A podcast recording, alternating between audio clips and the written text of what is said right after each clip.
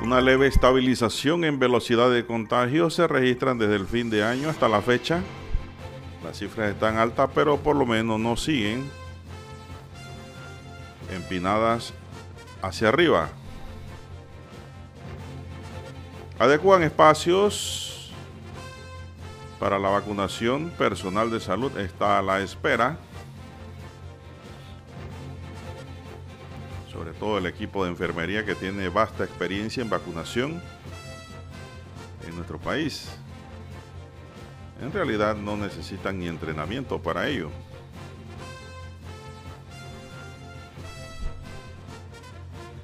Ley para proteger a quien denuncie la corrupción. Es una propuesta que sigue engavetada bajo candado en la Asamblea Nacional, lo que deja mucho que decir y pensar y sospechar de esta Asamblea Nacional de Diputados.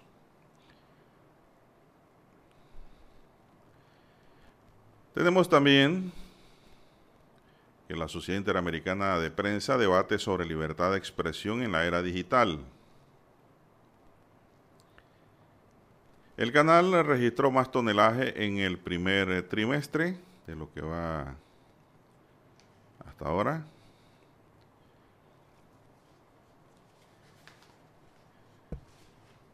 Se están poniendo en la ley todos los controles que nos permitan. Estamos hablando del código electoral y sus reformas.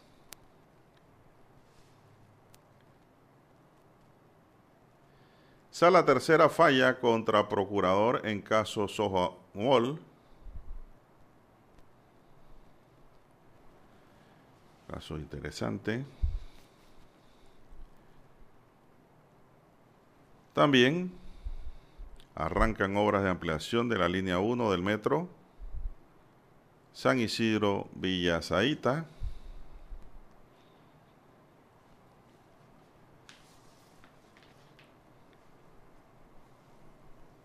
También tenemos que el Capitolio queda bajo estricta vigilancia de seguridad policial y militar de los Estados Unidos ante posibles actos de violencia que provoquen algunos seguidores de Trump. Por ello, pues también se abre el juicio político, que más que todo busca es la inhabilitación de este señor para que no pueda correr más, por representar un peligro para los Estados Unidos y para la propia seguridad del país.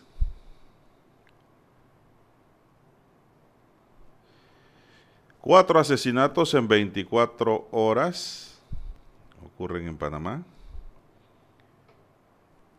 En Santa María mataron a dos, en Colón y San Miguelito también mataron, lo que hacen los cuatro asesinatos.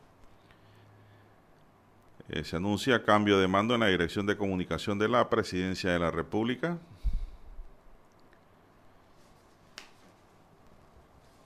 También Dicen que los malls seguros que se recuperarán.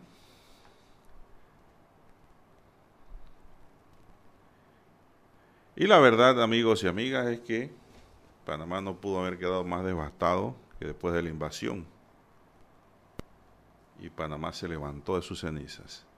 Así que mantener la fe, trabajar duro y estamos seguros de que la misma población como parte del Estado la misma sociedad levantará este país una vez pase el COVID o disminuya esta mortal pandemia.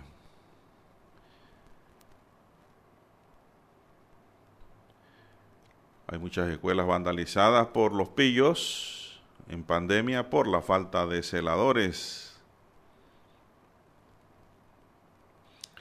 Bien, amigos y amigas, estos son solamente titulares. En breve regresaremos con los detalles de estas y otras noticias.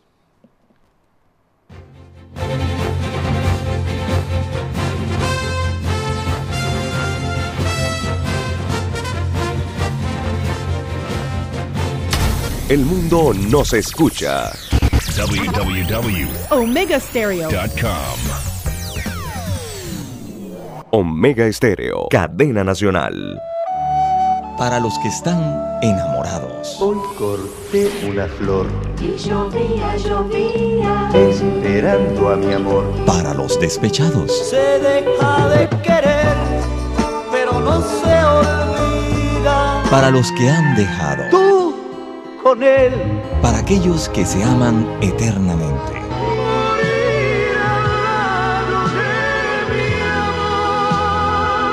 Para los que hacen propuestas indecentes. Yo necesito saber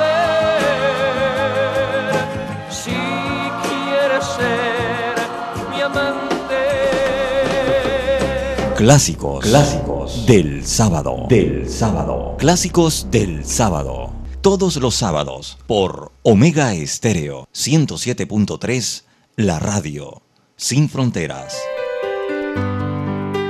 Good morning. It's a wonderful brand new day. Omega Estéreo. Omega Estéreo. Good morning.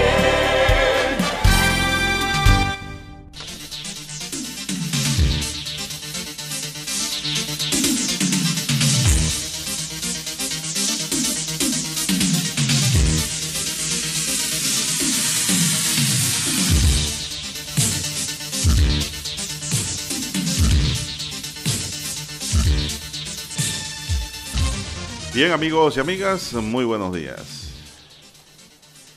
Hoy es viernes, gracias a Dios es viernes, aunque ya hemos perdido la brújula los días de semana. Hoy es viernes, el cuerpo lo sabe y ni le interesa ya. Imagínense cómo ha cambiado esto. Hoy es viernes 15 de enero del año 2021, don Daniel Arauz Pinto está en el tablero de controles y en la mesa informativa le saluda Juan de Dios Hernández Sanjur para presentarle las noticias, los comentarios y análisis que siempre presentamos de lo que ocurre en Panamá y parte del mundo. Iniciamos esta jornada como todos los días con fe y devoción, agradeciendo a Dios Todopoderoso esta bella oportunidad que nos regala de poder compartir otra mañana. De esta forma llegar hacia sus hogares, acompañarles en sus automóviles, maneje con mucho cuidado sus puestos de trabajo y donde quiera que usted se encuentre, en todo el territorio nacional, en todo el país, de frontera a frontera y mucho más allá, a nivel internacional también, sobre en cuanto a las diferentes aplicaciones por donde llegamos y pues la gente nos ha manifestado que nos esperan. Gracias. Así es. Pedimos para todos nuestros amigos oyentes, pedimos a Dios salud, divino tesoro. Salud es lo más importante, así es, es un divino tesoro. A veces tenemos la salud y sentimos que estamos como, como que nos falta algo. No, con la salud y la fe es suficiente. Lo demás tiene que poner el empeño usted mismo. Así es, pedimos seguridad y protección ante tantos peligros que nos rodean, peligros de toda naturaleza. Asimismo, solicitamos a Dios sabiduría, que nos dé sabiduría. Así es, y que nos mantenga la fe, que reviva la fe, que la fortalezca, que cada día sea más fuerte. Porque con fe se mueve el mundo. Así es. Una persona sin fe se convierte con el transcurrir del tiempo en una persona negativa y hasta tóxica. Porque se le meten todas las clases de espíritus malos que hay. Espíritus negativos. Esos que están detallados en la Divina Comedia de Dante, la obra de Dante. Allí todos esos malos espíritus existen, todos, todos, todos. Y son las tentaciones que hay en todo orden, que afectan pues emocional y físicamente al hombre. Bien, mi línea directa de comunicación, anótela, téngala ahí para los que no la han anotado. Doble seis, catorce, catorce, cuarenta y cinco. Allí me pueden escribir al WhatsApp o también me pueden escribir, ¿sí? Al WhatsApp. Vamos a ver, verificar, claro que sí. ¿Cómo no? También me pueden escribir al Telegram. Ahí poquito a poquito vamos a ir cambiando ya las comunicaciones. Pero yo me mantengo por ahora allí en las dos líneas con los amigos oyentes. Hay muchas más, pero bueno, esta es la que hemos decidido usar. Bueno, vamos a iniciar. Bueno, recordemos que hay cuarentena de fin de semana. Dani. Hay cuarentena de fin de semana desde hoy. En la noche. Hasta el día lunes en la madrugada. Y los herreranos. Quietecitos, ¿ah? Cuarentena total. Así es. Porque los corregimientos de Monagrillo a la cabeza, La Arena y Llano Bonito son los más afectados en la provincia de Herrera. Y por eso pues le ha caído la cuarentena total, que le puede caer también a cualquier otra provincia si no mantiene las medidas de control. No crean que se acabó y que hay fiesta. No, señor. Al contrario, hay que redoblar esfuerzos, hay que redoblar el cuidado para no contagiarse y si se contagia que sea suavecito. Suavecito.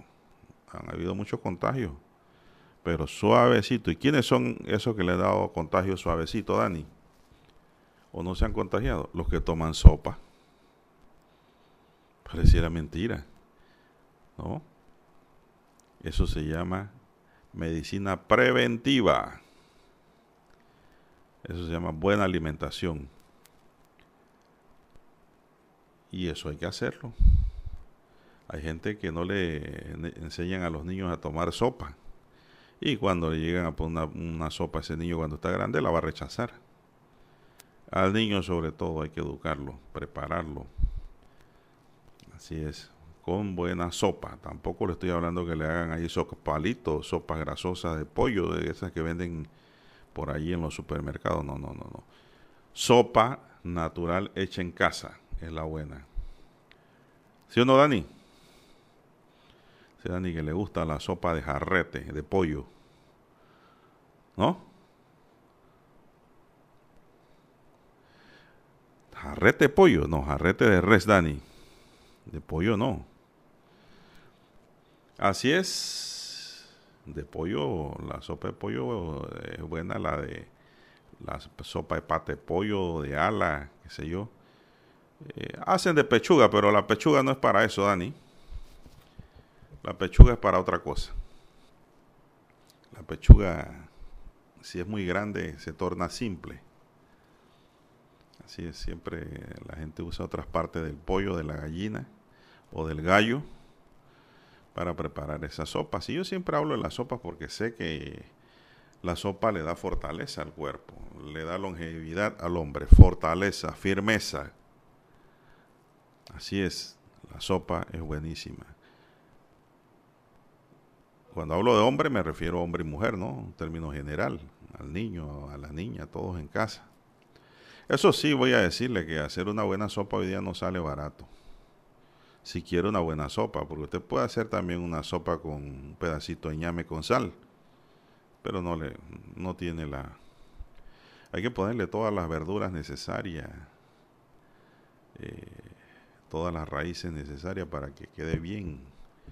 Y eso se transforma en fortaleza física. Así es, si el virus llega o pasa, quizás no le dé tan fuerte. Y si le da el virus, con más razón tome la sopa, porque es un reanimante del cuerpo. Así es. Bueno, esos consejos sabios son consejos caseros para todos nuestros queridos oyentes. Y ya muchos me escriben, me dan la razón. Bueno, es así. Son las 5.52 minutos, Dani, que hay una pausa. Vamos a esa pausa y regresamos. Para anunciarse en Omega Estéreo, marque el 269-2237. Con mucho gusto le brindaremos una atención profesional y personalizada. Su publicidad en Omega Estéreo. La escucharán de costa a costa y frontera a frontera. Contáctenos 269-2237. Gracias. En centrales telefónicas, del teléfono es tu mejor opción. Te asesoramos y ofrecemos buena atención. Con años de experiencia trabajando para ti. La casa del teléfono, ubicados en Via Brasil y lista hermosa. La casa del teléfono, líder en telecomunicaciones. La casa del teléfono, distribuidores de Panasonic. Ven a visitarnos. Casa del teléfono. 229-0465 lsdtcorp.com Distribuidor autorizado Panasonic. ¿Sabe usted qué canción estaba de moda cuando nació?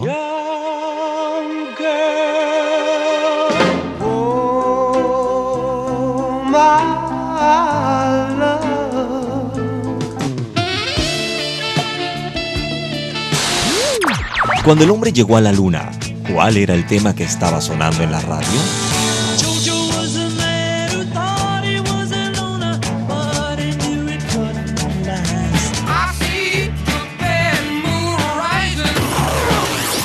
Clásicos del sábado. Todos los sábados, por Omega Estéreo, la radio sin fronteras. Omega Stereo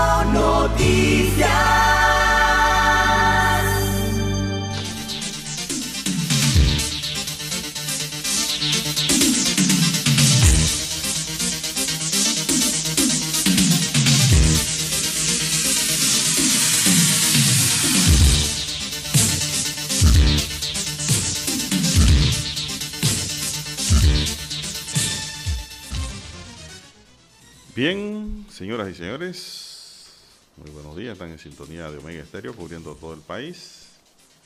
Así es. Bueno, vamos a empezar por donde hay que empezar realmente, por donde estamos iniciando todos los días por condición obligatoria y necesaria para buscar el cuidado y protección de toda nuestra querida audiencia, los consejos, las advertencias, las lecturas, la información y educación sobre el tema del COVID en Panamá y el mundo. Pero aunque tocamos más lo de Panamá, realmente. A mí en lo personal me interesa mucho más lo que está pasando aquí. No quiero decir que lo que está pasando afuera con el COVID no es bueno para informarse. Sí es bueno, pero generalmente le dedicamos más tiempo a lo que pasa en nuestro país porque entre más información damos a conocer, pensamos que mejor se prepara la gente para tratar de sobrevivir, porque aquí estamos tratando de sobrevivir a esta pandemia en Panamá y el mundo. Eso es lo correcto. Así es. Es un virus pues muy pero muy terrible. Yo escucho que hay mucha gente que dice que están afectados, Dani psicológica o psiquiátricamente por las condiciones de restricciones que han establecido los gobiernos del mundo. No crean que las cuarentenas solo están en Panamá. Bogotá ahora mismo está en cuarentena total, para citarle una ciudad cercana. Y yo me pongo a pensar, Dani, así como hemos visto en las películas, ¿Qué sería si todos tenemos que escondernos en una casa, en su casa, que no pueda salir, tiene que cerrar ventana y todo? Como hemos visto películas de virus. O de otra forma, buscar cuevas subterráneos donde meterte para que no te alcance el virus. Yo mejor pienso de esa manera para no sufrir daños emocionales con eh, las medidas que se toman actualmente de confinamiento. Tomando conciencia de que la enfermedad es mortal y estamos en un momento de resistencia y supervivencia. Y sobre todo los que trabajamos y dependemos de las actividades de la empresa privada, que es el factor generador de la economía y de la supervivencia económica. Tenemos problemas en todas las líneas. Así es. Pero allí le vamos. Especialistas en salud pública, perdón, consideran que, pese a la estabilización en la velocidad de los contagios, la cifra de nuestros casos es elevada. Los nuevos casos de la COVID-19 no cesan en el país, pero en las últimas dos semanas, epidemiólogos y especialistas en salud pública observaron una leve estabilización en la velocidad de los contagios. Para Arturo Rebollón, quien es epidemiólogo, eso significa que el promedio de casos diarios, el cual es de 3.300, se mantiene igual hace 14 días es una buena señal, ya que cada 14 días veníamos con una aceleración promedio de 500 casos nuevos por día, Cotó. A juicio del médico, el problema es que aún la cifra de casos semanales es alta, lo que se traduce en muchas hospitalizaciones y muertes. Por otro lado, Francisco Sánchez Cárdenas, del Consejo Consultivo de Salud, manifestó que ahora mismo hay una leve estabilidad en la positividad de las pruebas, pero eso no significa que haya menos casos. Lo que se redujo fue la velocidad. Aún no hay que celebrar nada, aportó. Ayer el Ministerio de Salud reportó 2.877 casos nuevos, con 57 nuevas defunciones. Vamos a ver qué dice el tablero. La estadística del COVID para el día 14. Datos generales, casos totales, 291.285. Ya mucho más de un cuarto de millón de afectados. Casos nuevos, como ya dije, 2.877. Así es. Pruebas efectuadas en el día, 13.269. 13.269 la positividad de las pruebas está en 21.6%. Fallecidos totales 4.651.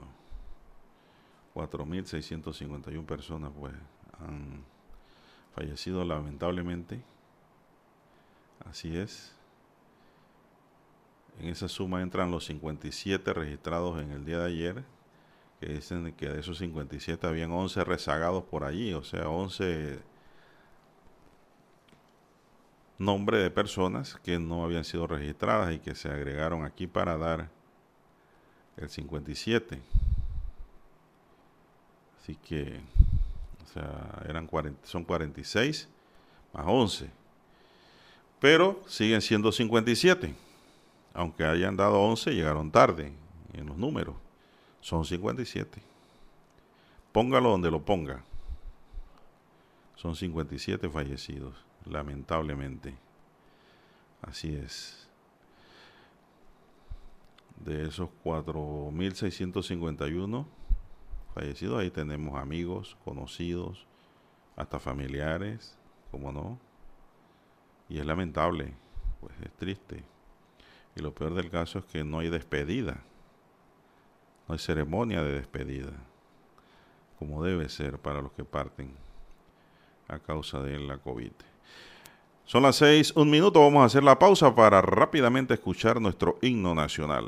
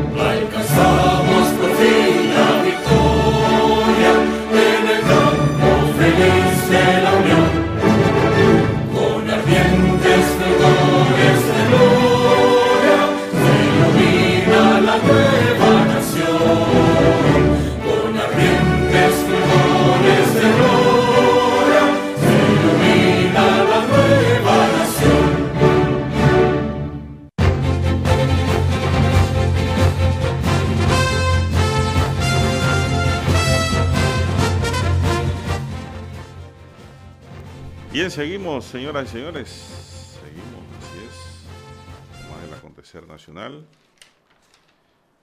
Así es. Bueno.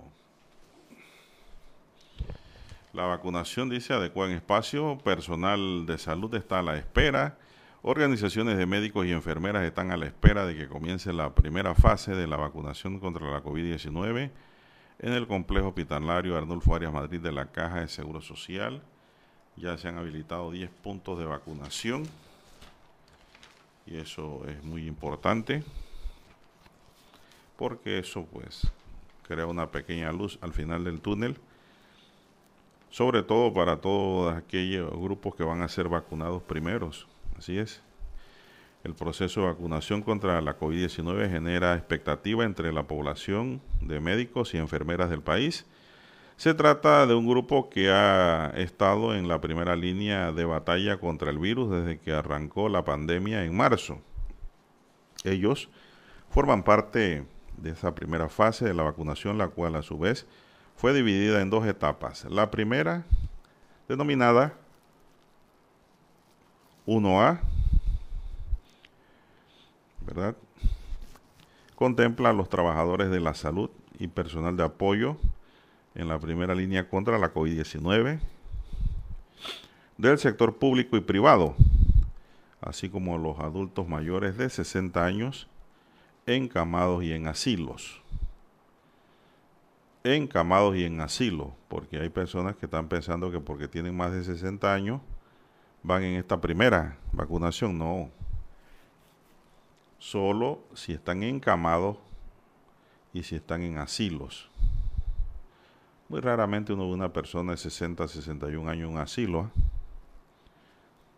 60, ¿ah? 61 años, las mujeres están activas y los hombres también, están produciendo, trabajando.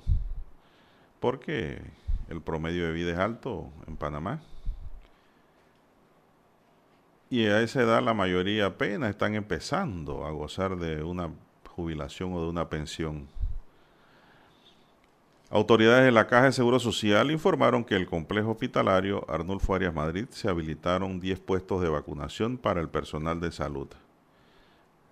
Según el director de la entidad, Enrique Lao Cortés, en esta Primera etapa va el personal de salud vinculado a la atención de pacientes con la COVID-19, por ejemplo, aquellos que laboran en cuidados intensivos, cuarto de urgencia y sala COVID. Los que trabajan en la sala COVID, yo me quito el sombrero. ¿ah? De veras que sí, son personas valiosas, valientes, fuertes, inteligentes, capaces. Y a nosotros que estamos acá afuera eh, mirando, no nos queda más que pedirle a Dios que los cuide y los proteja mientras llegue esa vacuna.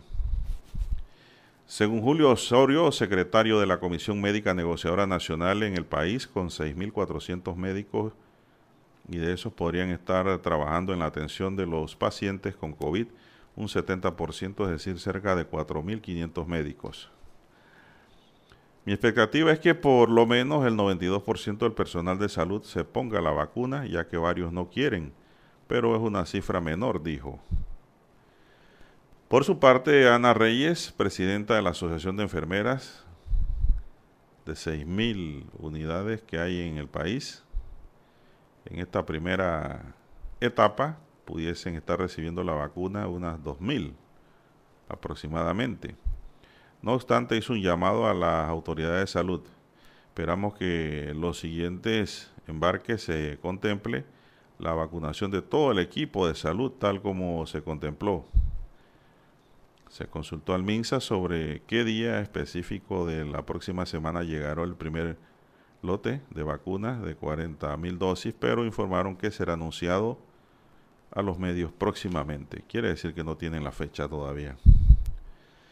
Según Israel Cedeño, director de la región metropolitana de salud, todas las regiones del país se están preparando para que cuando lleguen las vacunas, éstas se distribuyan a los centros hospitalarios y así vacunar a la población, según lo programado. En cuanto a personas que se han vacunado contra el COVID en otros países y desean viajar a Panamá, el funcionario detalló que están definiendo ese proceso y protocolo. Se debe establecer el proceso de verificación de la veracidad del certificado de vacuna, agregó. El lote que se compró al dúo farmacéutico Pfizer BioNTech llegará al país entre el día 18 y el 25 de enero. Hoy es 15. Así que hay ocho días allí todavía de espera. A ver cuándo llegue. Bueno, lo cierto es que esto no requiere de mucho show, ¿ah? Tampoco, ¿ah? No estamos para show por parte del gobierno. ¿Y por qué digo esto? Porque en Panamá el tema de la vacunación ya es una práctica cotidiana con nuestras enfermeras. Aquí las enfermeras están preparadas ya. Las mejores enfermeras del mundo están en Panamá, si no lo sabían. Y las mejores preparadas son de Panamá. Así que ellas están a la espera en que llegue para empezar a colocarle la vacuna a los que le tienen que colocar eso sin muchos bombos y platillos. Esto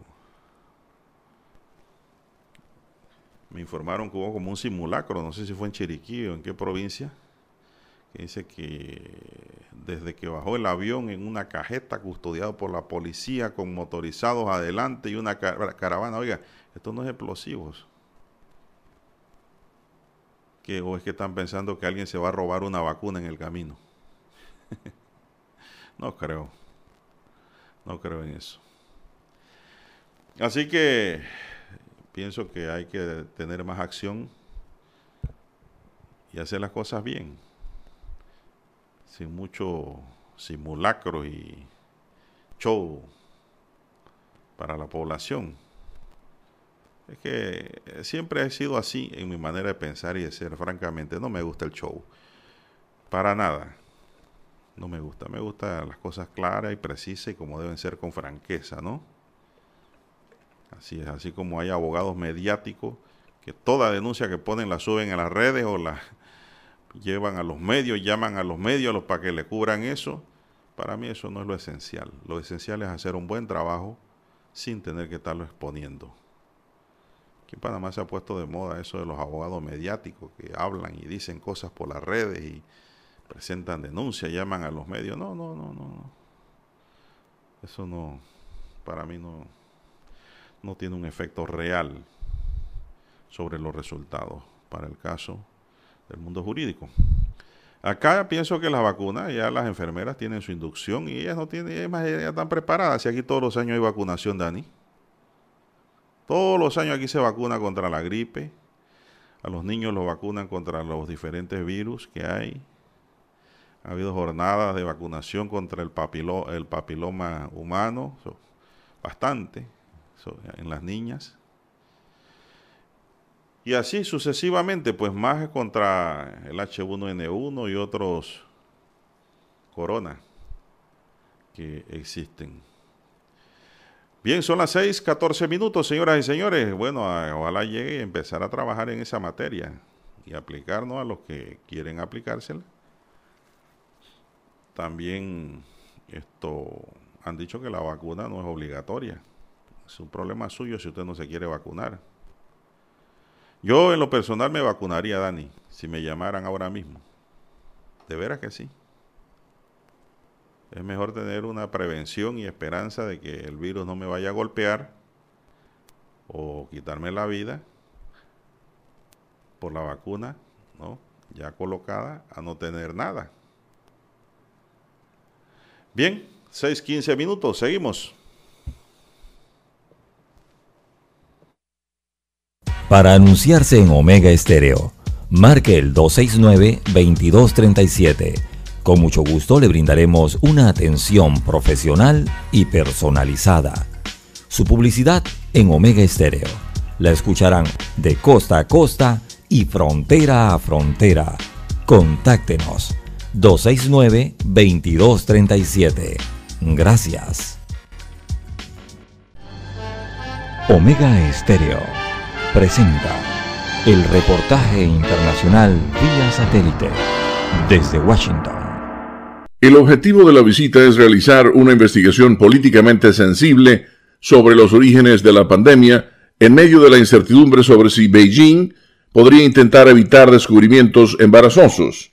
El grupo, enviado a Wuhan por la Organización Mundial de la Salud, fue aprobado por el gobierno del presidente Xi Jinping después de meses de disputas diplomáticas que provocaron una queja pública inusual por parte del director de la OMS, Tedros Adhanom Ghebreyesus.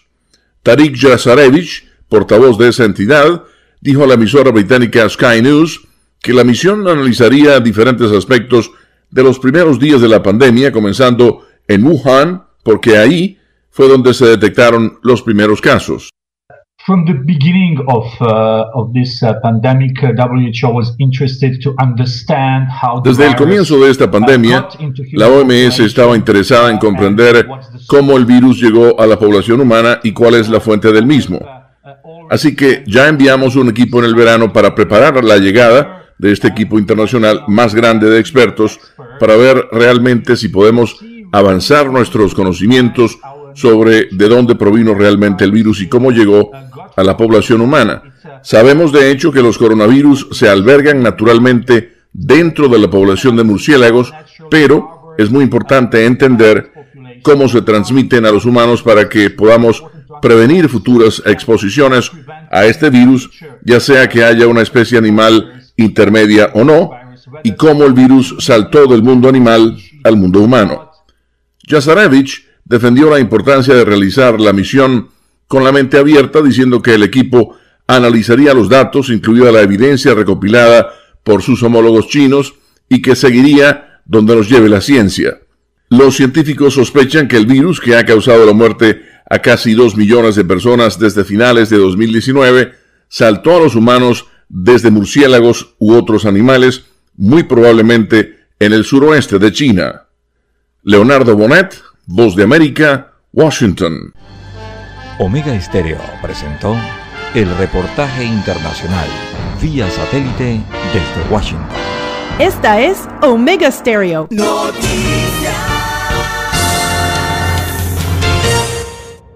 Aprovecha la oportunidad de estudiar un MBA con especialidad en recursos humanos, mercadeo, gerencia o finanzas en la Universidad Interamericana. Fortalece tu profesión e incrementa tus posibilidades. Matricúlate ya en la Universidad Interamericana. Escríbenos al 6616-7407.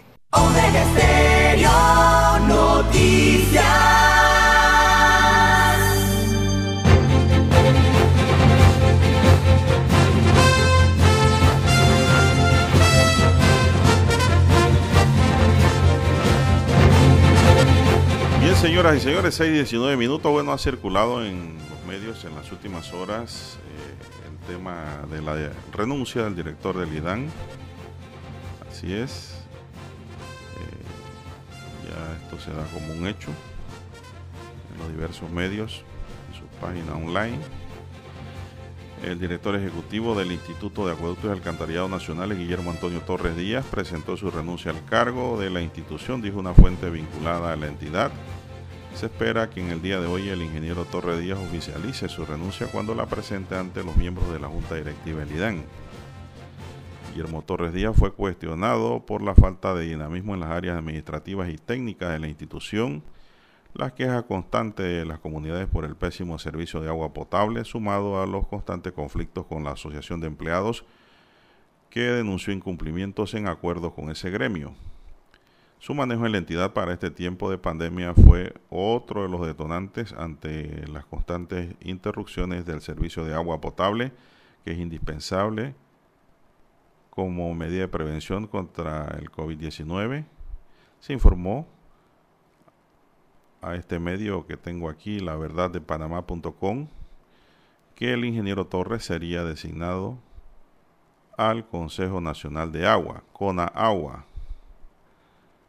hasta anoche se desconocía su reemplazo en el cargo de director ejecutivo, quedando encargada la subdirectora ejecutiva Luz Amalia González, quien es hermana de Pedro Miguel González, secretario general del Partido Revolucionario Democrático. Así es, destaca la nota que para ocupar el cargo de director ejecutivo del IDAM preferiblemente deberían ser un profesional de la ingeniería, pero se abre para administradores y economistas también. Pero independientemente del perfil profesional que tenga, dice la nota, nada va a cambiar mientras no se aleje el IDAN de la política y tenga una verdadera autonomía. Eso lo expresó así un exdirector que prefirió la reserva de su identidad, destaca el periódico. Bueno, sí, si usted busca hoy en las páginas de los periódicos en el ciberespacio va a encontrar eh, el Metro Libre, va a encontrar la Estrella de Panamá, la prensa, todos se refieren al tema. Panamá Press también habla del tema de la renuncia. La gran pregunta es ¿por qué renuncia? Esa es la gran pregunta, no hay explicaciones. Bueno, hoy sí se oficializa eh, tal vez se podrá saber. La mayoría de las renuncias la gente dice que por eh, que se va a atender sus asuntos privados. Pero aquí dicen que va a pasar a Agua dice este diario digital que va a pasar a otra misión. Vamos a ver.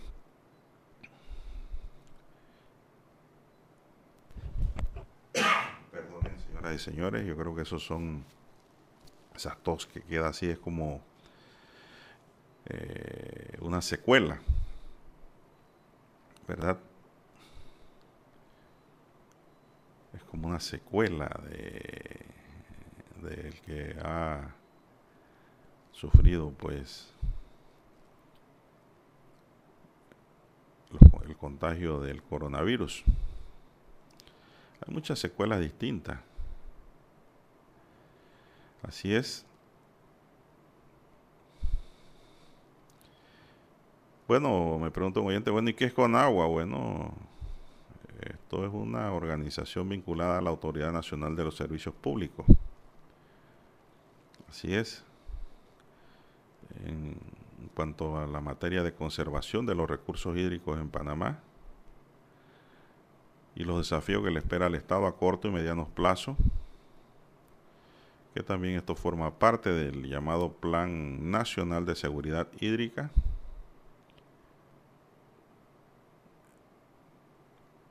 Y pues esta organización denominada Consejo Nacional de Agua con Agua tiene esa misión y está vinculada mucho a los servicios a la SEP.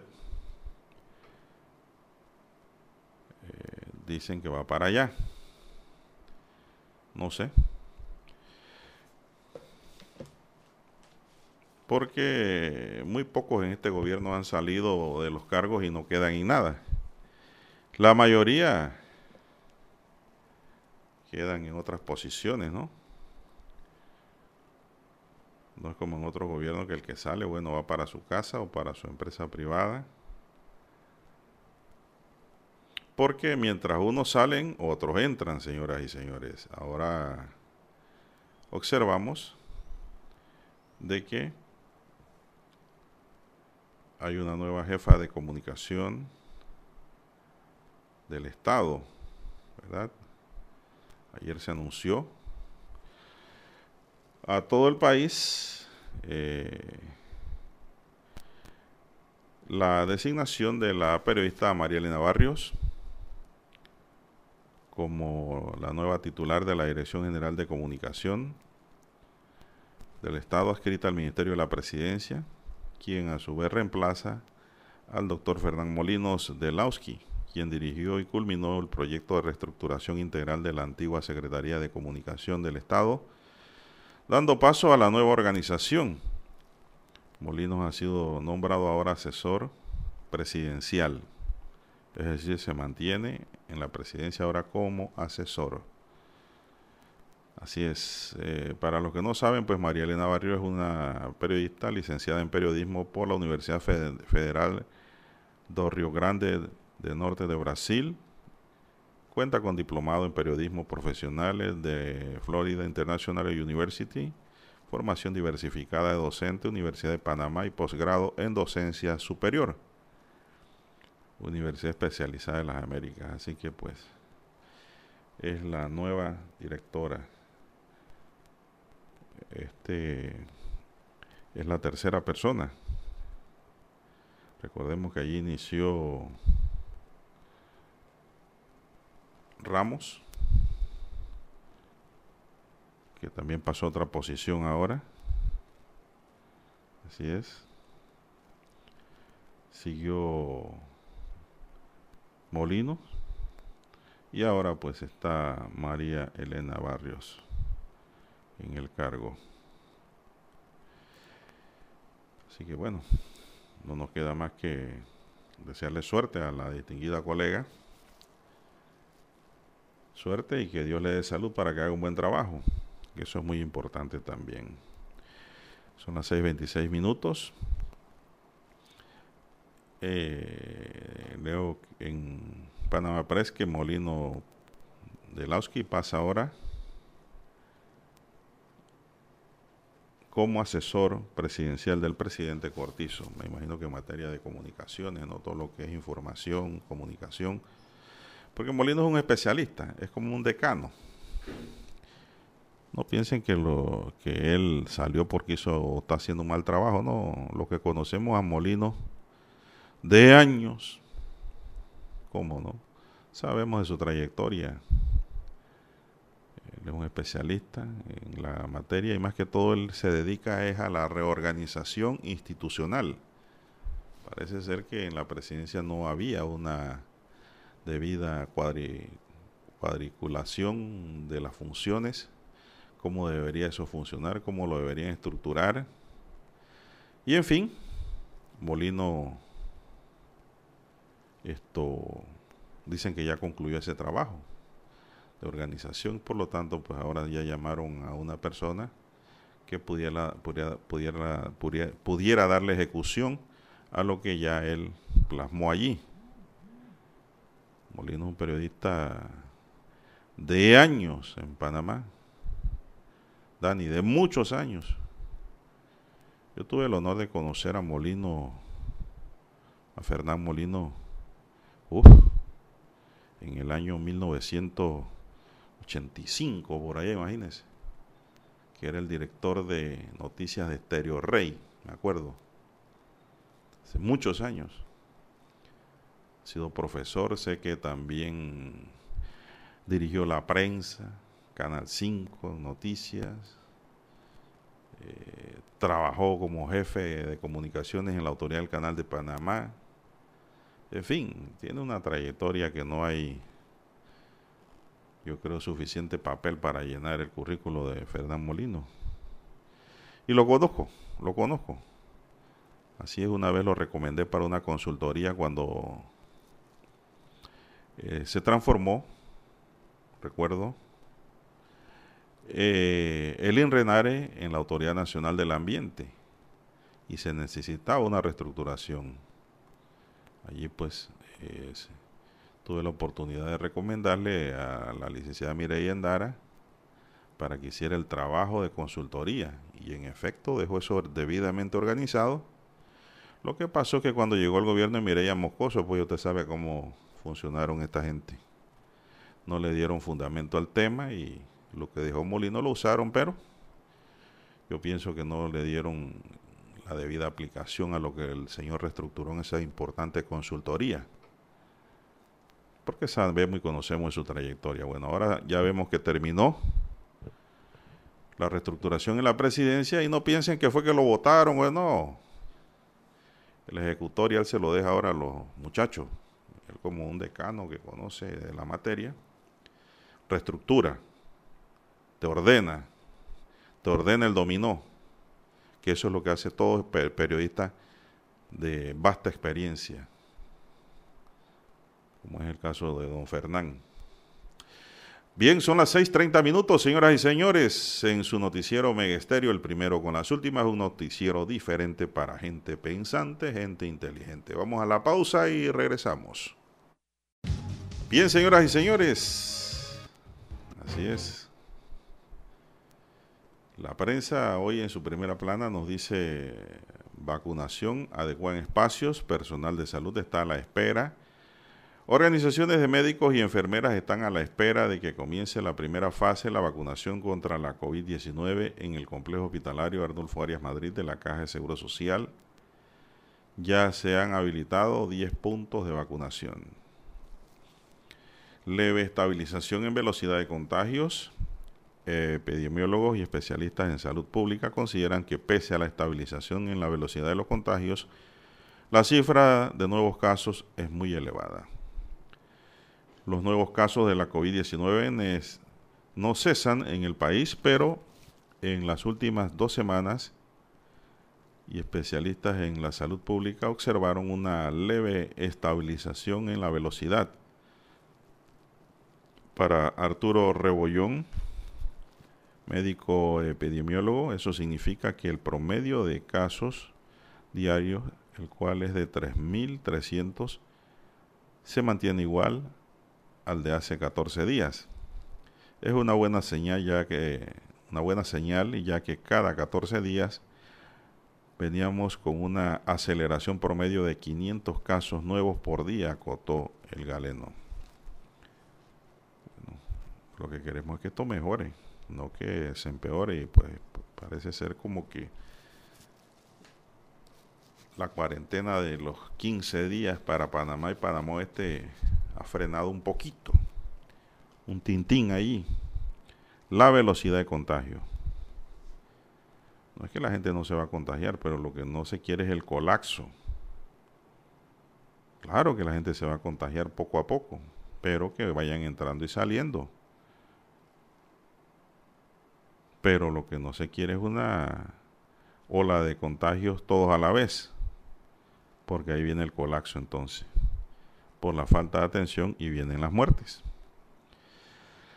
Policía Nacional dice poder, burocracia y excesos. Una investigación periodística revela las incongruencias en la fuerza pública de Panamá en cuanto a la cantidad de agentes y presupuesto operacional.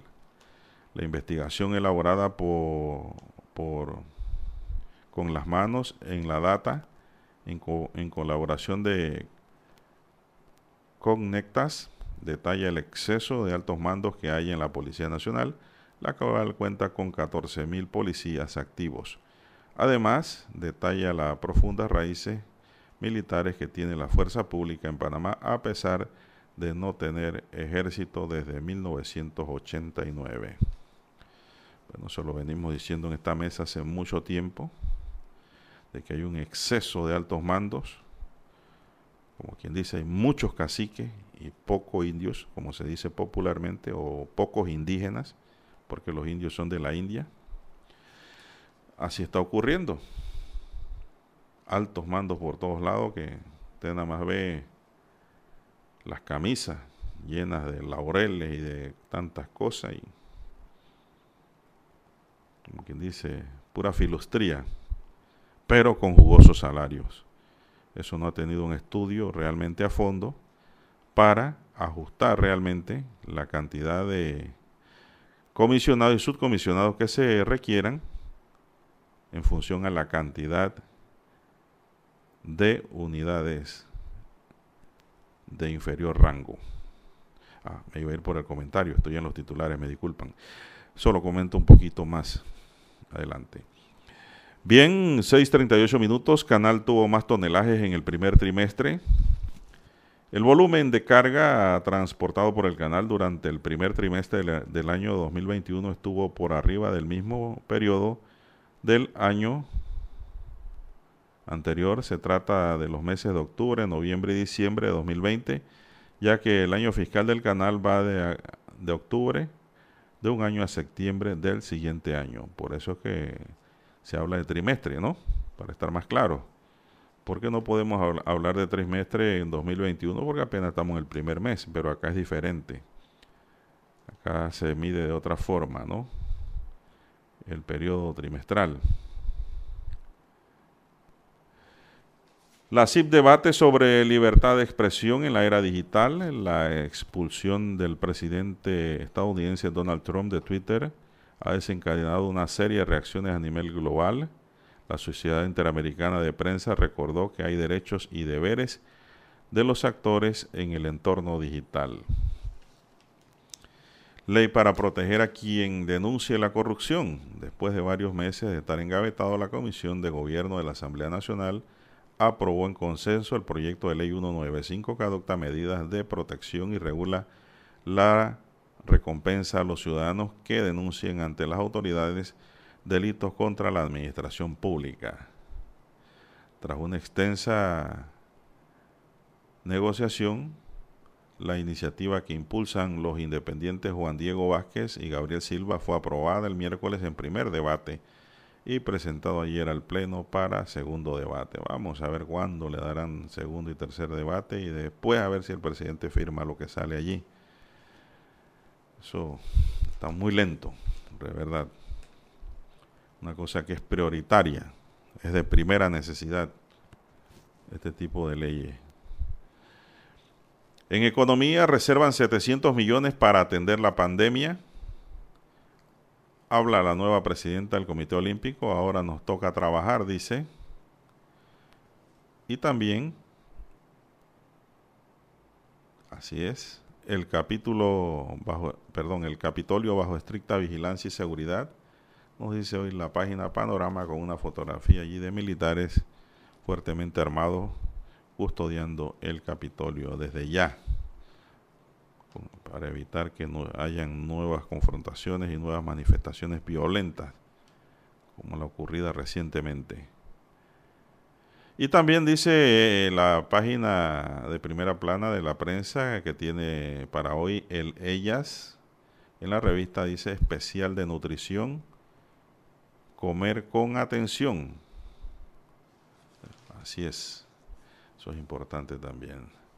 Bien, señoras y señores, Vamos ahora a detallar los titulares del diario La Estrella de Panamá para esta fecha.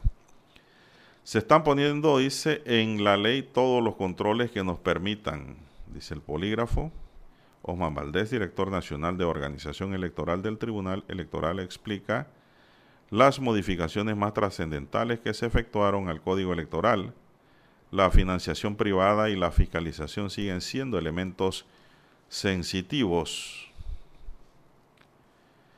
Sala tercera falla contra procurador en caso Soho Mall. La sala tercera rechazó los recursos interpuestos por el Ministerio de la Presidencia y la Procuraduría General de la Administración para reconsiderar la decisión del mismo tribunal de declarar o declararse competente para conocer una demanda interpuesta por el empresario Abdul Waket por la venta de Soho Mall. Para esclarecer mejor, no es que hayan fallado a favor de Abdul Waket. Están discutiendo primero quién es competente para conocer de la demanda. Es decir, apenas se está tocando el primer cartucho, el primer sobre del envase. Lo que está dentro ni siquiera todavía. Esto va por lo largo. ¿ah? El segundo juicio político de Trump el fin de semana, dice el fin de su carrera política, es un interrogante, un titular interrogativo que hoy nos trae un análisis sobre este segundo juicio político. A ver si se salvo o no. Yo creo que la cosa para él no está buena. Recordemos que hay un dicho que dice que tongo votado no pone boleta, Dani. Y a este señor le quedan pocos días para abandonarle ya legalmente la presidencia de los Estados Unidos.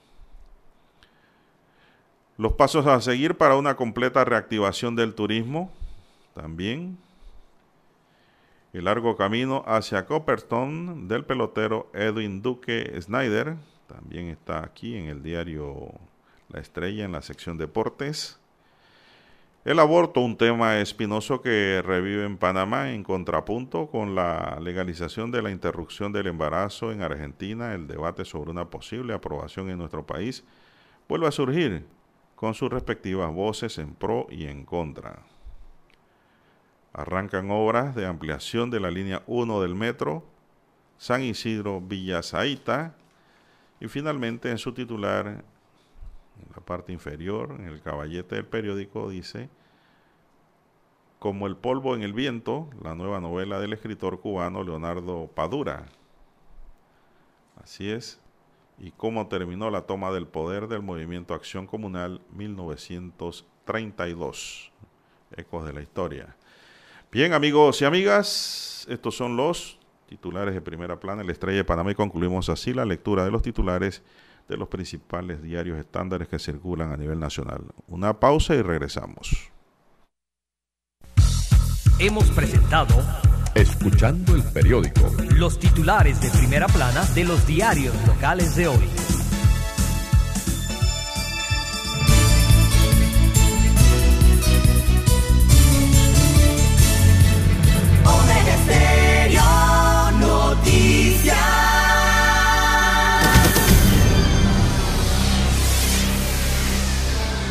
Omega Estéreo presenta el reportaje internacional vía satélite desde Washington.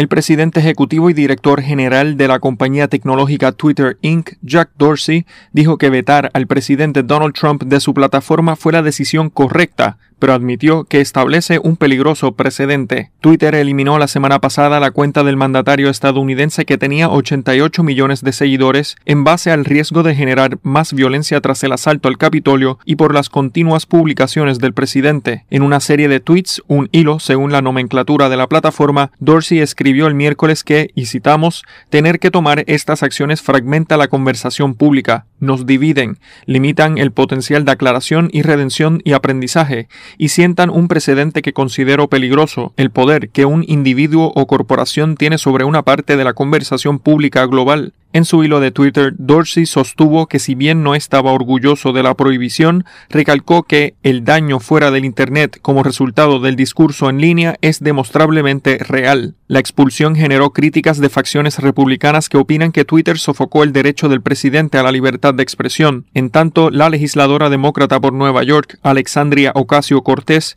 dijo en una grabación en su cuenta de Instagram lo que cree es la solución de la diseminación de información falsa. Uh, Creo que varios miembros del Congreso y algunas de mis discusiones han planteado la enseñanza mediática, porque eso es parte de lo que sucedió aquí.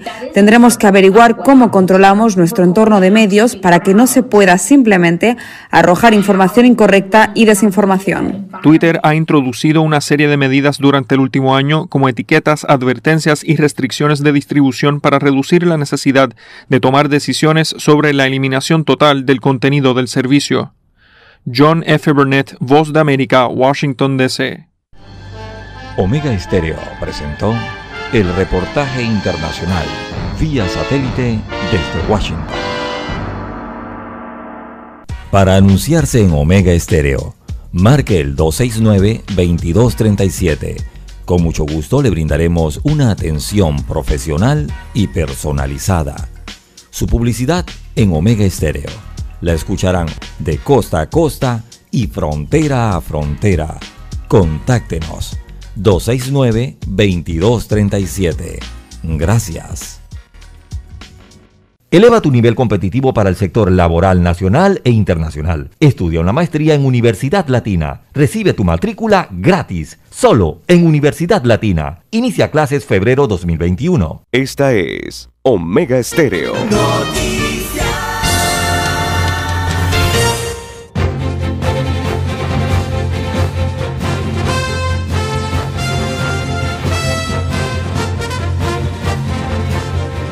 Señoras y señores, aquí me escribe un oyente del 2229, dice saludos, licenciado.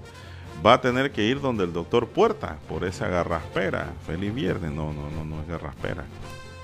Es una tos. Una tosecilla ahí que es como alérgica. Que me ha quedado, ¿no? Como un remanente. Después de haber cruzado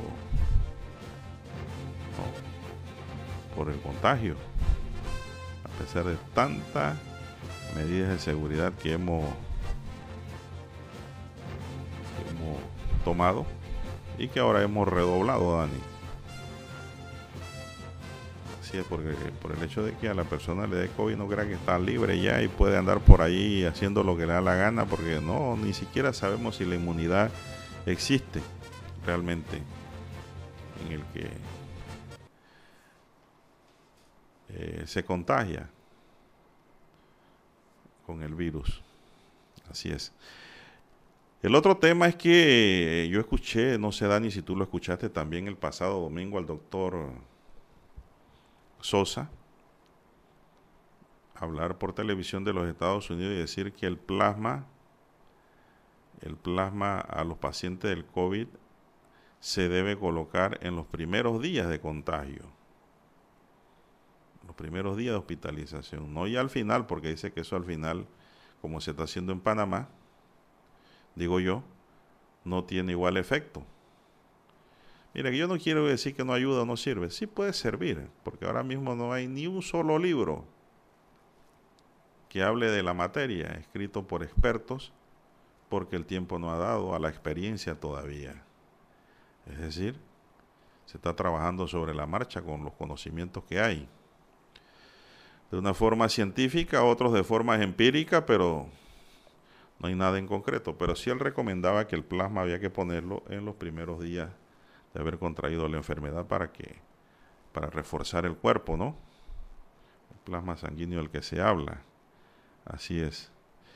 Bueno, aquí me escribe la abogada Gina Herrero, ella tiene una queja tiene una queja, sí, como no. Gracias por escribirnos y escucharnos. Dice buenos días. Hace unas semanas comentaron de las citas en el Certracen. Eso es para sacar licencias. Dice, mi esposo es extranjero y tuvo que hacer el examen por primera vez porque los sitios de validación no estaban abiertos.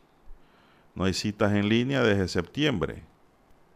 Dice, entro todos los meses. Mi hijo cumple 18 años en marzo y aún no hay cita. Llamé a la escuela de manejo y me contestaron que los mismos funcionarios bloquean las citas y las venden en 150 dólares.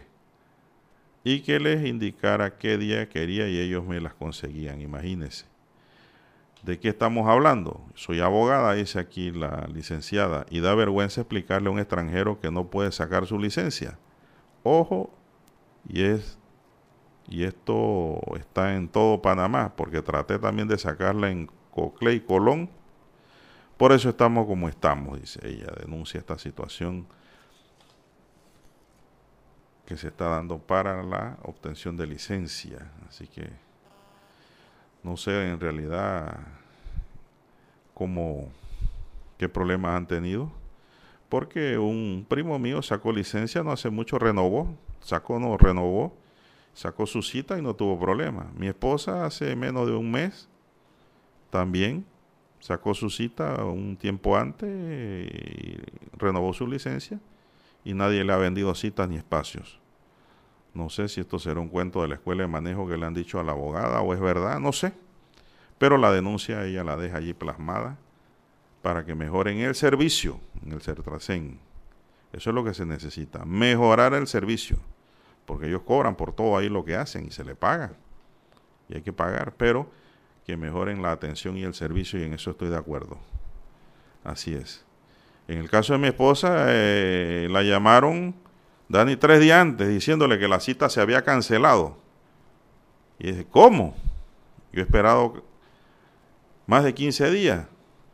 Ella se presentó el día en que le habían dicho y le dijeron, ay, no, disculpe, que eso no se había cancelado. Mire, eso sería un error, usted está aquí en la lista. Cosa más rara en el Cetracen, ¿no?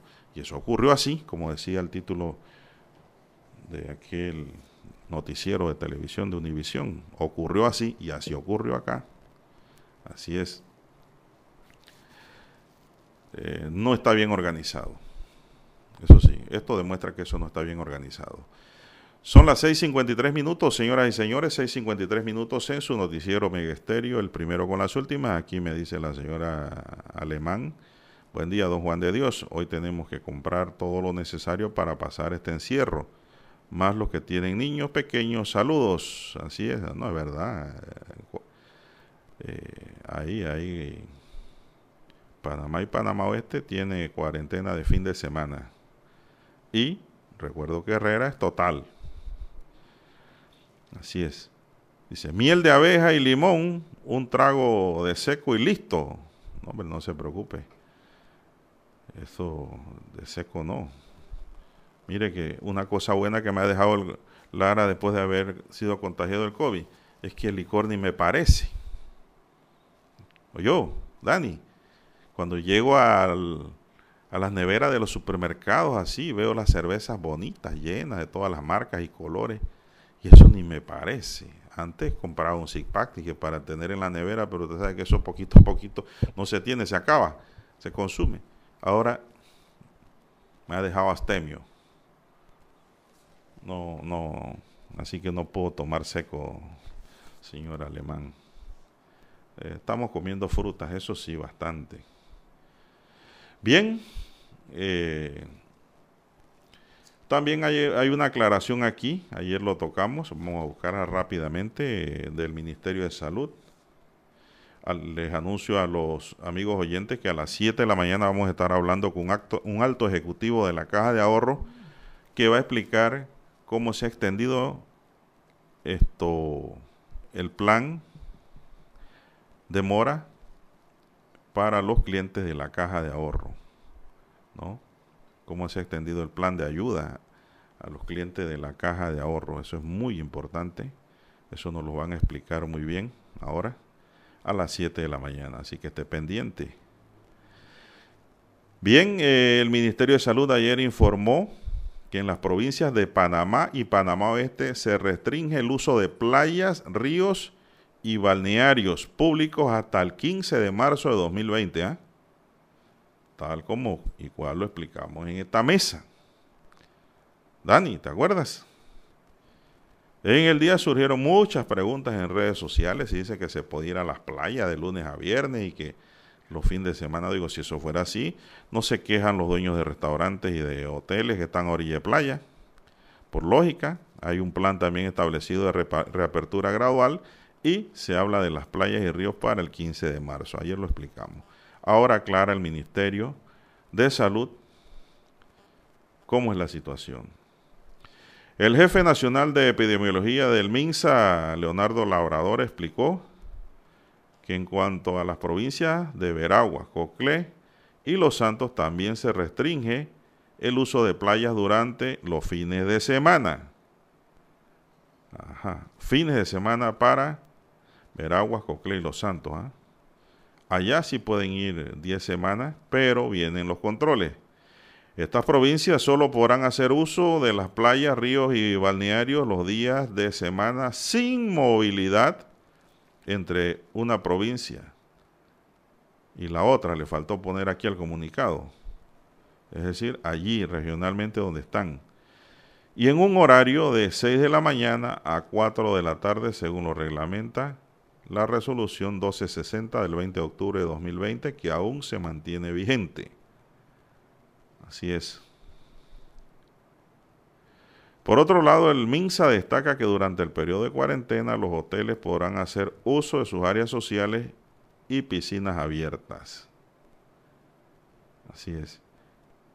En cuanto a la provincia de Herrera, dice el Ministerio de Salud, al detectarse un incremento significativo en el número de casos positivos, se establece una cuarentena total hasta el próximo primero de febrero a las 4 de la madrugada. Durante este tiempo no podrán hacer uso de las actividades mencionadas en el artículo 14 del decreto ejecutivo número 62. Son aclaraciones que hace el Ministerio de Salud en referencia al tema. Bueno, ayer comentamos eso y no estábamos lejos de la verdad. Panamá y Panamá Oeste, esto restringido escriben aquí, dice que en Colón también se puede ir a las playas, no hay restricción allá, salvo, salvo en el toque de queda. Pero aquí el Ministerio de Salud no me, habló de, no me habla de Colón. Realmente. Pero sabemos que Colón ahora mismo no tiene cuarentena. Eso sí es cierto. Y si no hay cuarentena, vaya a su playa. Colón tiene hermosas playas. Son las 6:58 minutos en su noticiero Omega Estéreo, el primero con las últimas. Así es. 6:58 minutos. Vamos a ver rápidamente aquí también qué más dice el Ministerio de Salud. El Ministerio de Salud recalca que las provincias de Chiriquí, Bocas del Toro, Colón, Darién y las comarcas podrán hacer uso de las áreas recreativas, eso sí, respetando el toque de queda de lunes a domingo, en horario de 6 de la tarde a 4, perdón, en horario de 6 de la mañana a 4 de la tarde. Si usted quiere ir para la playa, usted se puede ir a las 6 de la mañana a darse su baño. El doctor Labrador reitera que las fiestas parking, mucha atención, ventas de licor, aglomeración, entre otras, continúan prohibidas y que los cercos sanitarios se mantienen. Esto va también con las provincias que pueden ir a la playa. Eso es sin desorden y sin cruzarse de una provincia para otra. Sin aglomeración, sin parking, sin licor. esas reglas están definidas. Así que así está la cosa, señoras y señores. Son las 7 en punto de la mañana, Dani. Vamos a Washington y volvemos con más del acontecer nacional.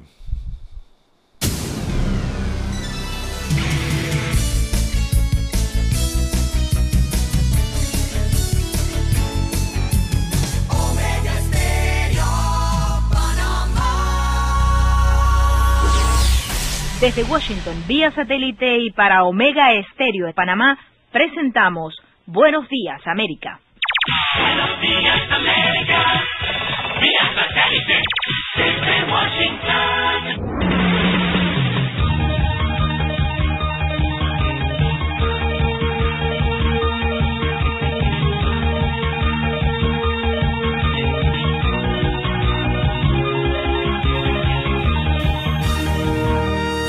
Desde Washington les informa Henry Llanos. El juicio político a Donald Trump comenzaría una hora después de que Biden asuma la presidencia. Nos informa Tony Cano. El juicio político al presidente Donald Trump podría comenzar a la una de la tarde del próximo miércoles, el mismo día en que el presidente electo, Joe Biden, tomará posesión del cargo. La fecha depende de que la presidenta de la Cámara de Representantes, Nancy Pelosi, envíe pronto a la Cámara Alta los artículos a considerar para llevar a cabo el juicio político. Esperando no interrumpir la ceremonia de juramentación de Biden, algunos demócratas han sugerido esperar a que el demócrata tenga tiempo de asumir el cargo y comience a trabajar en sus prioridades. Pelosi, demócrata por California, no ha dicho cuándo enviará la acusación. El líder republicano del Senado, Mitch McConnell, está abierto a considerar el juicio político después de decir a allegados que está cansado de Trump, pero no ha indicado cómo votaría. El líder republicano tiene una gran influencia en su partido y la convocatoria del juicio será uno de sus últimos actos como líder de la mayoría. Dos nuevos senadores de Georgia, ambos demócratas, tomarán posesión de su cargo, dejando la Cámara dividida 50-50. Eso inclina a la mayoría hacia los demócratas, una vez que Kamala Harris asuma el cargo, ya que el voto de la vicepresidenta representaría un desempate. Según el procedimiento del Senado, el juicio comenzará poco después de que la Cámara de Representantes entregue el artículo de acusación. Esto podría indicar que el juicio comenzaría a la una de la tarde el día de la juramentación de Biden. La ceremonia en el Capitolio comienza al mediodía. Tony Cano, Voz de América, Washington.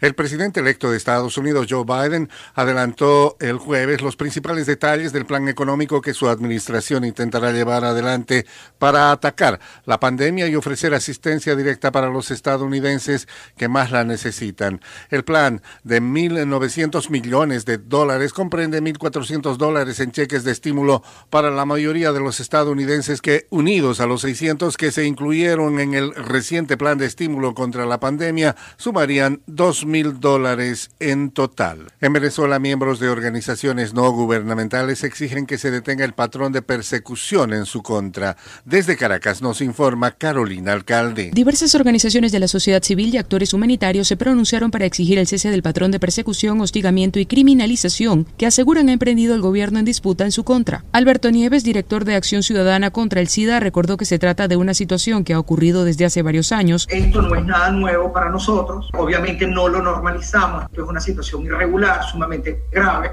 que afecta nuestro trabajo como defensores de derechos humanos y que afecta el trabajo que nosotros realizamos. Carolina, alcalde Voz de América, Caracas. Y mientras la mayor parte de Europa comenzó 2021 con toques de queda más restrictivos o cuarentenas, las autoridades españolas insisten en que la nueva variante del virus que está sembrando el caos en otros lugares no es la responsable del brusco repunte de los contagios y que el país puede evitar un nuevo confinamiento aunque los hospitales estén volviendo a llenarse. El gobierno ha estado evitando incansablemente un drástico confinamiento domiciliario, la última vez que España pudo reclamar una victoria frente a la persistente curva ascendente de contagios del coronavirus. Desde Washington vía satélite y para Omega Estéreo de Panamá hemos presentado Buenos Días América. Buenos días, América. Vía satélite. Desde Washington. Nosotros investigamos profundamente para informar mejor. Eso quiere decir que en cada corregimiento, como en todo el territorio nacional, nuestros oyentes conocen la verdad completa de lo que ocurre en Panamá y el mundo.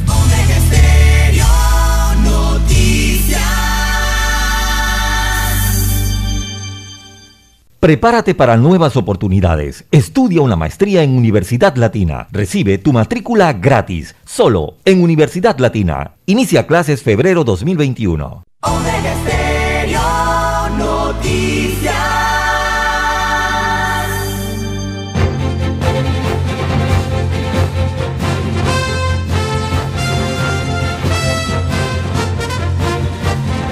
Señoras y señores, son las 7.05 minutos, 7.05 minutos en su noticiero Omega Estéreo, el primero con las últimas.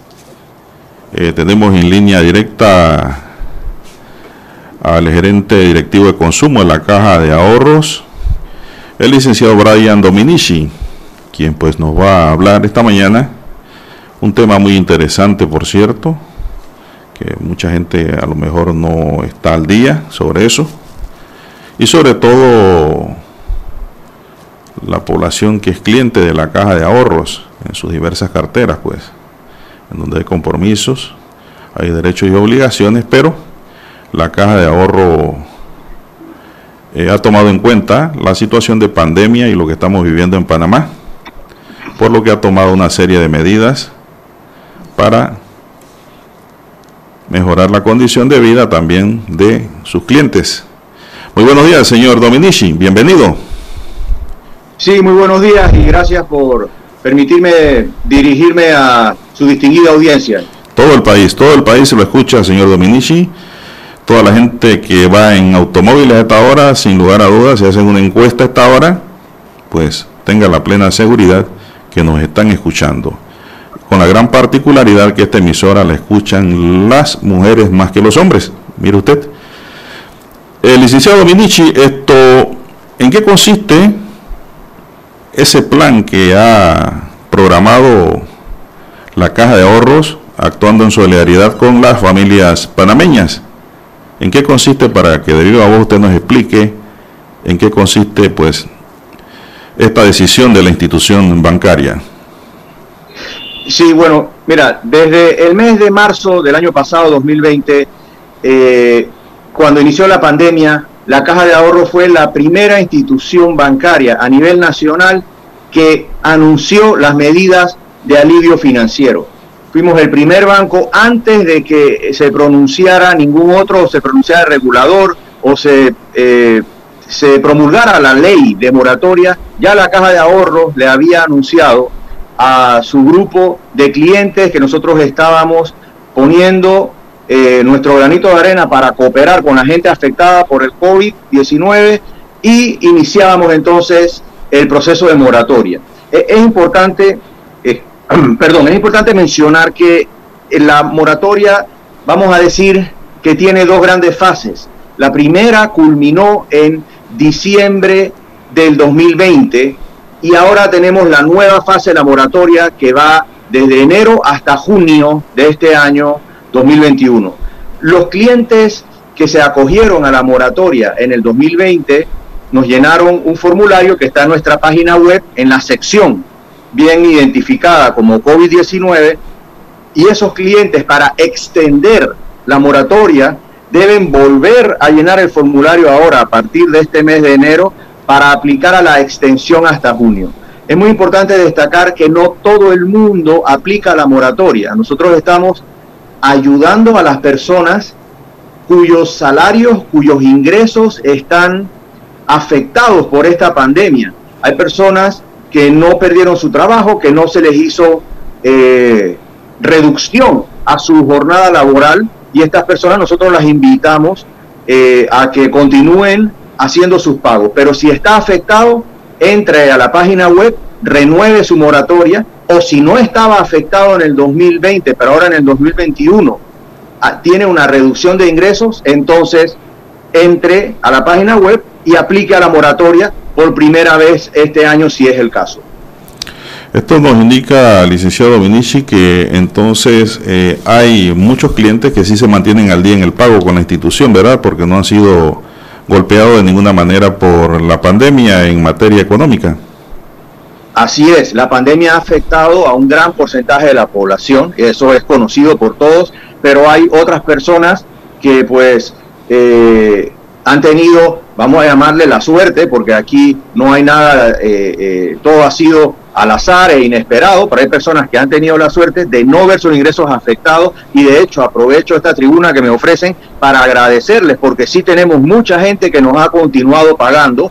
Eh, el, el, banco pues funciona basado en los, en los ingresos que percibe y estas personas que se han mantenido pagando están ayudando también porque sus ingresos no, no fueron afectados a nosotros poder ser solidarios con aquellos que sí tienen los ingresos mermados. Aquellos clientes del banco que hacen pagos voluntarios, eh, ¿cómo es la situación para ellos?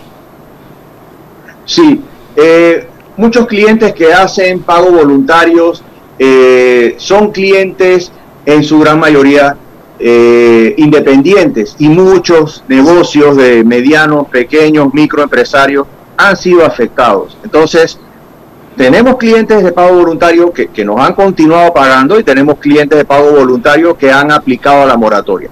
Tanto pago voluntario eh, como clientes eh, independientes de pago voluntario como clientes de descuento directo que son asalariados tienen derecho a aplicar a la moratoria si sus ingresos se han visto afectados. Para eso, la regulación nos pide que los clientes llenen el formulario que está en la página web y adjunten los documentos que ahí se indican para evidenciar su situación. Eso nos indica que este formulario tiene también como especie de una declaración jurada, ¿verdad? Porque el fin y al cabo es que con franqueza se diga cuál es la situación que hay para los clientes versus la necesidad también de ingresos para la institución. Asimismo es, el formulario tiene la declaración jurada, el cliente la lee y marca entonces en el formulario que lee y acepta los términos de, de lo que allí se indica y que la información que nos está suministrando es veraz. Eh, sabemos que muchos bancos también han, han, implementado esto, claro, como usted lo ha dicho inicialmente, eh, después de que lo hizo la caja de ahorro. En la caja de ahorro, ¿cómo está la situación hablando de números de clientes? Eh, si se pudiera decir porcentualmente, ¿cuántas personas se habrán acogido a la moratoria y cuántos han seguido cumpliendo con su obligación?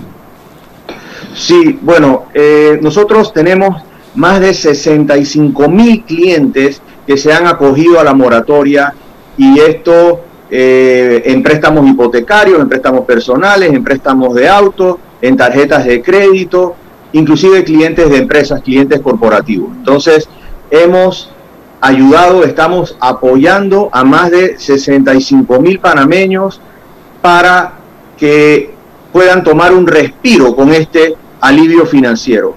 A nivel del, del sistema bancario total, eh, hay personas que entran a la moratoria, personas que recuperan sus contratos y entonces salen de la moratoria, empiezan a pagar, pero en términos generales, yo te podría decir aproximadamente un 50% de las carteras de los bancos en general están en moratoria ahora mismo.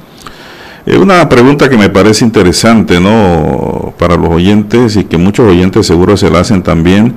Eh, ¿Qué ha preparado el banco para aquellos clientes que tienen dificultades para la cobertura de la cuota inicial pactada en el contrato de préstamo con la caja de ahorro? ¿Qué pueden hacer allí? ¿Pudiese darse una modificación de términos originales del financiamiento? Sí, gracias por hacer esa pregunta, porque eso es parte del, de, del espíritu de, de, la ayuda financiera que estamos dando en, en, los bancos y particularmente en la caja de ahorros. El cliente está eh, que aplicó la moratoria y, fue aprobado, ya que evidenció que tiene sus ingresos afectados, eh, en, en, el momento en que termine la moratoria, en el mes de junio 2021, entonces deberá reiniciar sus pagos. Si continúa afectado para ese momento y no hay otra medida de extensión, no lo sabemos, hasta ahora la moratoria culmina el 30 de junio.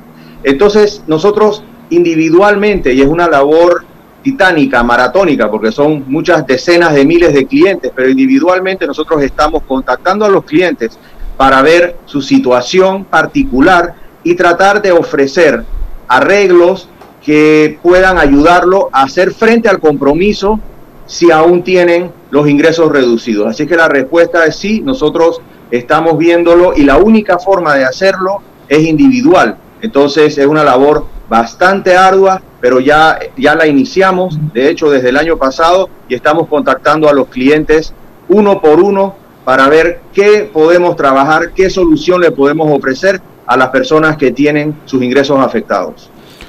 Eh, interesante, licenciado Dominici, lo planteado esta mañana. No sé si se le queda algo importante sobre la moratoria que implementa la caja de ahorro para con sus clientes. Si queda algo importante en el tintero que mencionar, pues le doy los micrófonos para que nos dé a conocer ese punto importante que usted pueda tener.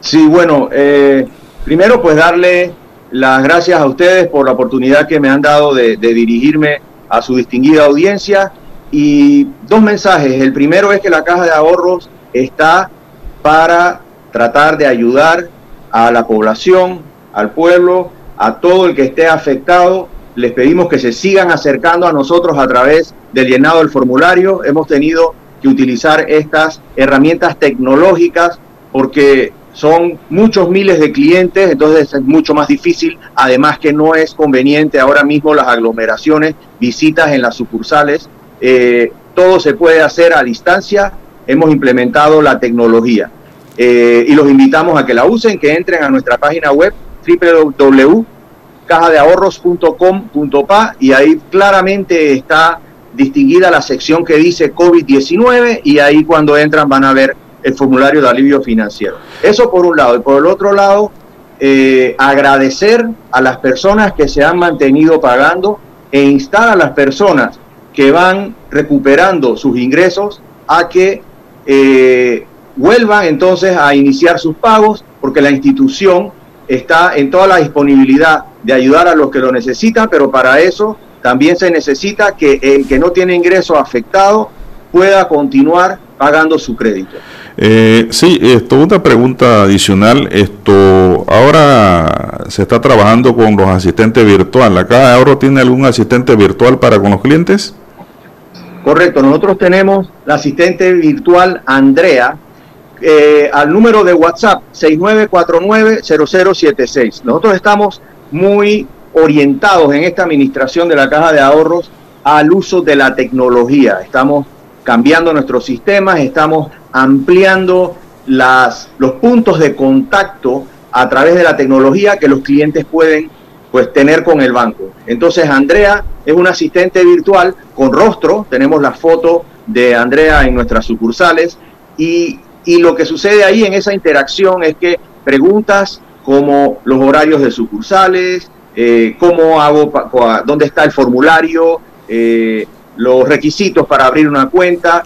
El cliente escoge las preguntas y Andrea, que es un, un asistente virtual, les contesta automáticamente. Sin embargo, hay preguntas que son más personalizadas, que ya Andrea no tiene la respuesta automática, pero entonces ahí personas físicas, personal, tenemos contestándole los chats de WhatsApp a los clientes cuando ya son preguntas más específicas. Entonces, gracias por la pregunta porque sí queremos poner a disposición de nuestros clientes eh, y de las personas en general nuestro servicio de Andrea por WhatsApp al 6949-0076.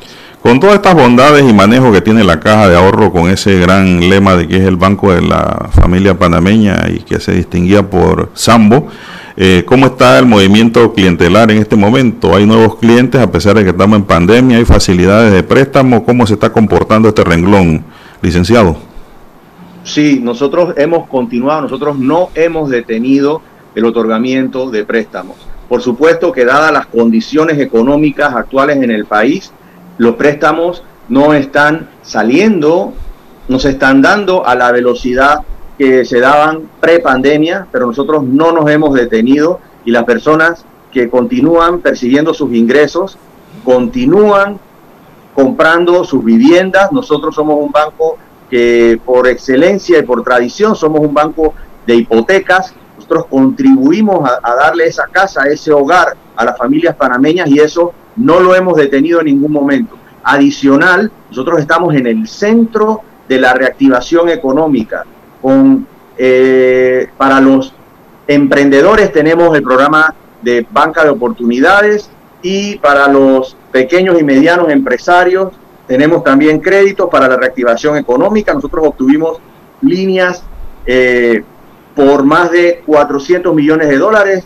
internacionalmente con el Citi y BBVA y hemos puesto ese dinero al servicio de la reactivación económica de nuestro país y así lo hemos seguido haciendo. Entonces nosotros tenemos, eh, hemos dado, eh, por ejemplo, más de 4 millones de dólares a pequeña y mediana empresa, más de un millón y medio de dólares a más de 400 personas emprendedoras con préstamos pequeños, pero que los ayudan a emprender sus negocios ahora en, en esta época de pandemia. Entonces, aparte de ayudar a los que están afectados económicamente desde el punto de vista de que puedan pagar sus obligaciones eh, posteriormente con la moratoria. También estamos dándole una inyección económica a la reactivación del país.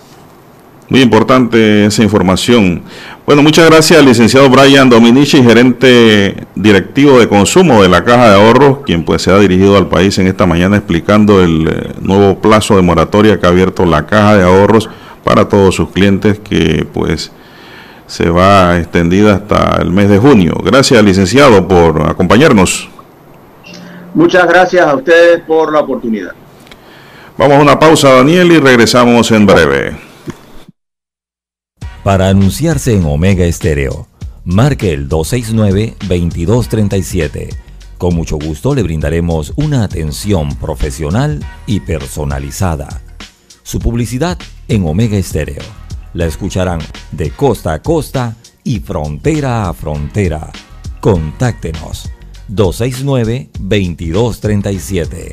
Gracias. Omega Estéreo presenta el reportaje internacional vía satélite desde Washington.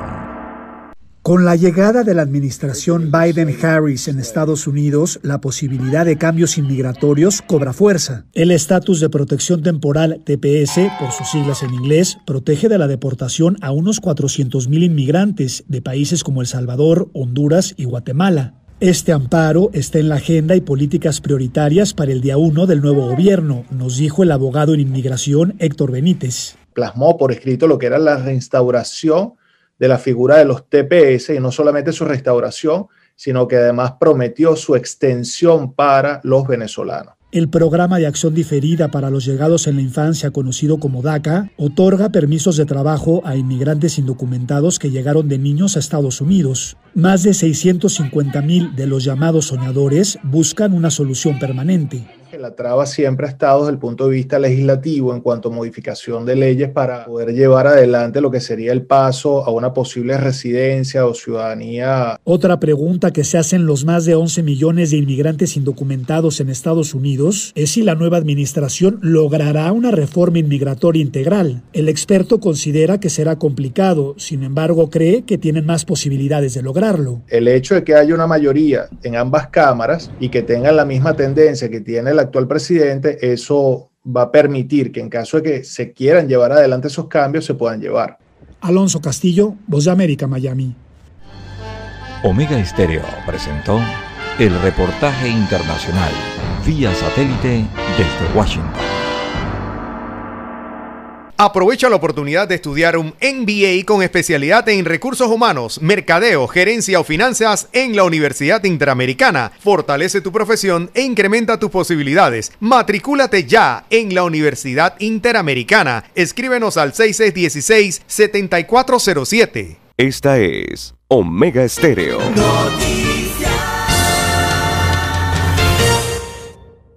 ¿Alguna vez te has preguntado qué hay dentro de los ductos de aire acondicionado? Algunas unidades convencionales con el pasar del tiempo acumulan moho, polvo sucio y mugre, que no vemos, pero que terminamos respirando de vuelta. Pensando en la salud de sus clientes, Grupo Rapid Frío pone a su disposición el servicio de limpieza de ductos, el cual está avalado por la Asociación Americana de Limpieza de Ductos, y le permite así reducir las partículas contaminantes que respiramos en ambientes cerrados. También le ofrecemos las luces ultravioleta para sus unidades Split, las cuales se han comprobado que eliminan casi en un 100% virus y bacterias que nos rodean.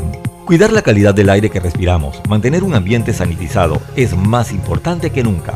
Y en Grupo Rapid Frío estamos comprometidos con esto, porque a Panamá hay que moverlo con seguridad. Grupo Rapid Frío 229-3111. Amplía tu potencial y estudia una maestría en Universidad Latina. Recibe tu matrícula gratis, solo en Universidad Latina. Inicia clases febrero 2021. Omega Stereo Noticias.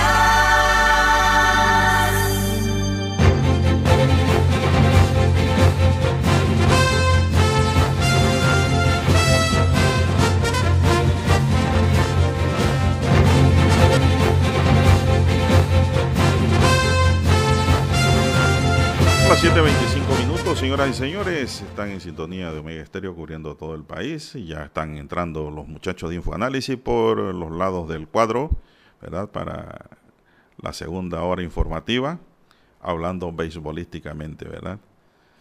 Así que están preparándose. En tanto, ya estamos finalizando nosotros. Dice aquí un oyente del 9696. Dice, buenos días, licenciado. Lo felicito. Ustedes, estos abogados de ayer. Aquellos que tienen claro lo que es el oficio de la abogacía y no, y no ser mediático. Bueno, eso es verdad. Lo que dice aquí. yo fui preparado por abogados del ayer, buenos abogados. Ya hay poco. Afortunadamente tuve grandes maestros del derecho y pues eh, grandes maestros de la ética en el ejercicio de la profesión. Afortunadamente, ¿no? Y eso es lo que aplicamos. Así es, esto... No hay que ser mediático para darse a conocer. Usted puede entrar, la persona o el usuario puede entrar a la página de la corte, busca allí en la idoneidad de abogado, se da cuenta desde cuándo esa persona es abogado, si usted quiere saber quién es su abogado. Usted puede entrar también con el nombre del abogado en la cantidad de casos que ha tenido, de los más emblemáticos, también los va a encontrar allí. Se va a la jurisprudencia y usted también va a ver cómo ha actuado el abogado en el ejercicio de la profesión.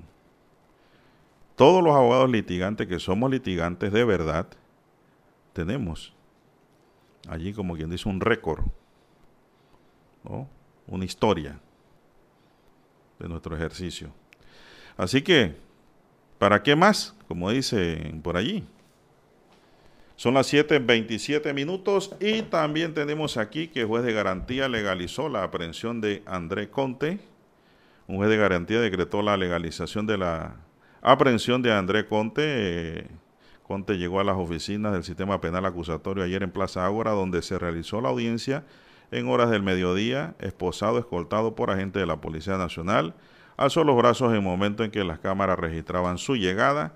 Es investigado por la presunta comisión de delitos informáticos en perjuicio de la Policía Nacional, luego de que esta entidad lo acusara de intervenir su sistema de servidores como hacker. La residencia de Conte, ubicada en Chanis, fue allanada el pasado miércoles por la policía y la DIJ. Las autoridades presentaron la denuncia por este caso el año pasado ante el Ministerio Público. La pesquisa está a cargo de la Fiscalía Especializada de la Propiedad Intelectual y Seguridad Informática. En la Fiscalía explicaron que durante el allanamiento a su casa incautaron equipos informáticos y celulares que están siendo analizados por peritos forenses. Bueno, eso es lo que dice la ley, ¿no? Para ver qué hay allí. Y me preguntaba un oyente, Eris, ¿y por qué cuando aquí capturan narcos, maleantes, homicidas, le ponen capucha y le ponen trapos y le tapan la cara? Y este muchacho iba nada más con una mascarilla. Debe ser que él no pidió que le cubrieran el rostro. Aunque yo pienso que la obligación de la policía, según lo que establece el sistema penal acusatorio, era guardarle su identidad.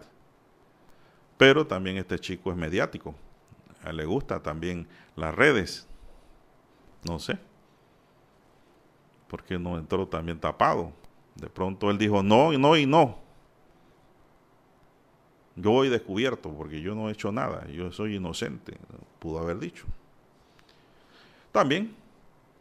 Pero la verdad es que si se tratan de estos delitos graves contra la salud y contra la vida de los que les he mencionado, eso sí se tapan. Ah, cómo no piden que le pongan un suéter, algo. La misma policía, pues por guardarle la, identidad y la conservación del buen ejercicio en el sistema penal acusatorio como lo manda la ley, pues le tapan la cara respetando la presunción de inocencia, que es lo que se respeta siempre. Se nos acabó el tiempo, señoras y señores. Daniel Arauz me acompañó en el tablero de controles y en la mesa informativa les acompañó Juan de Dios Hernández Sanjur, un servidor. Que todos pasen un buen fin de semana, a seguirse cuidando contra el coronavirus. Y ya lo dejo con el equipo de Infoanálisis.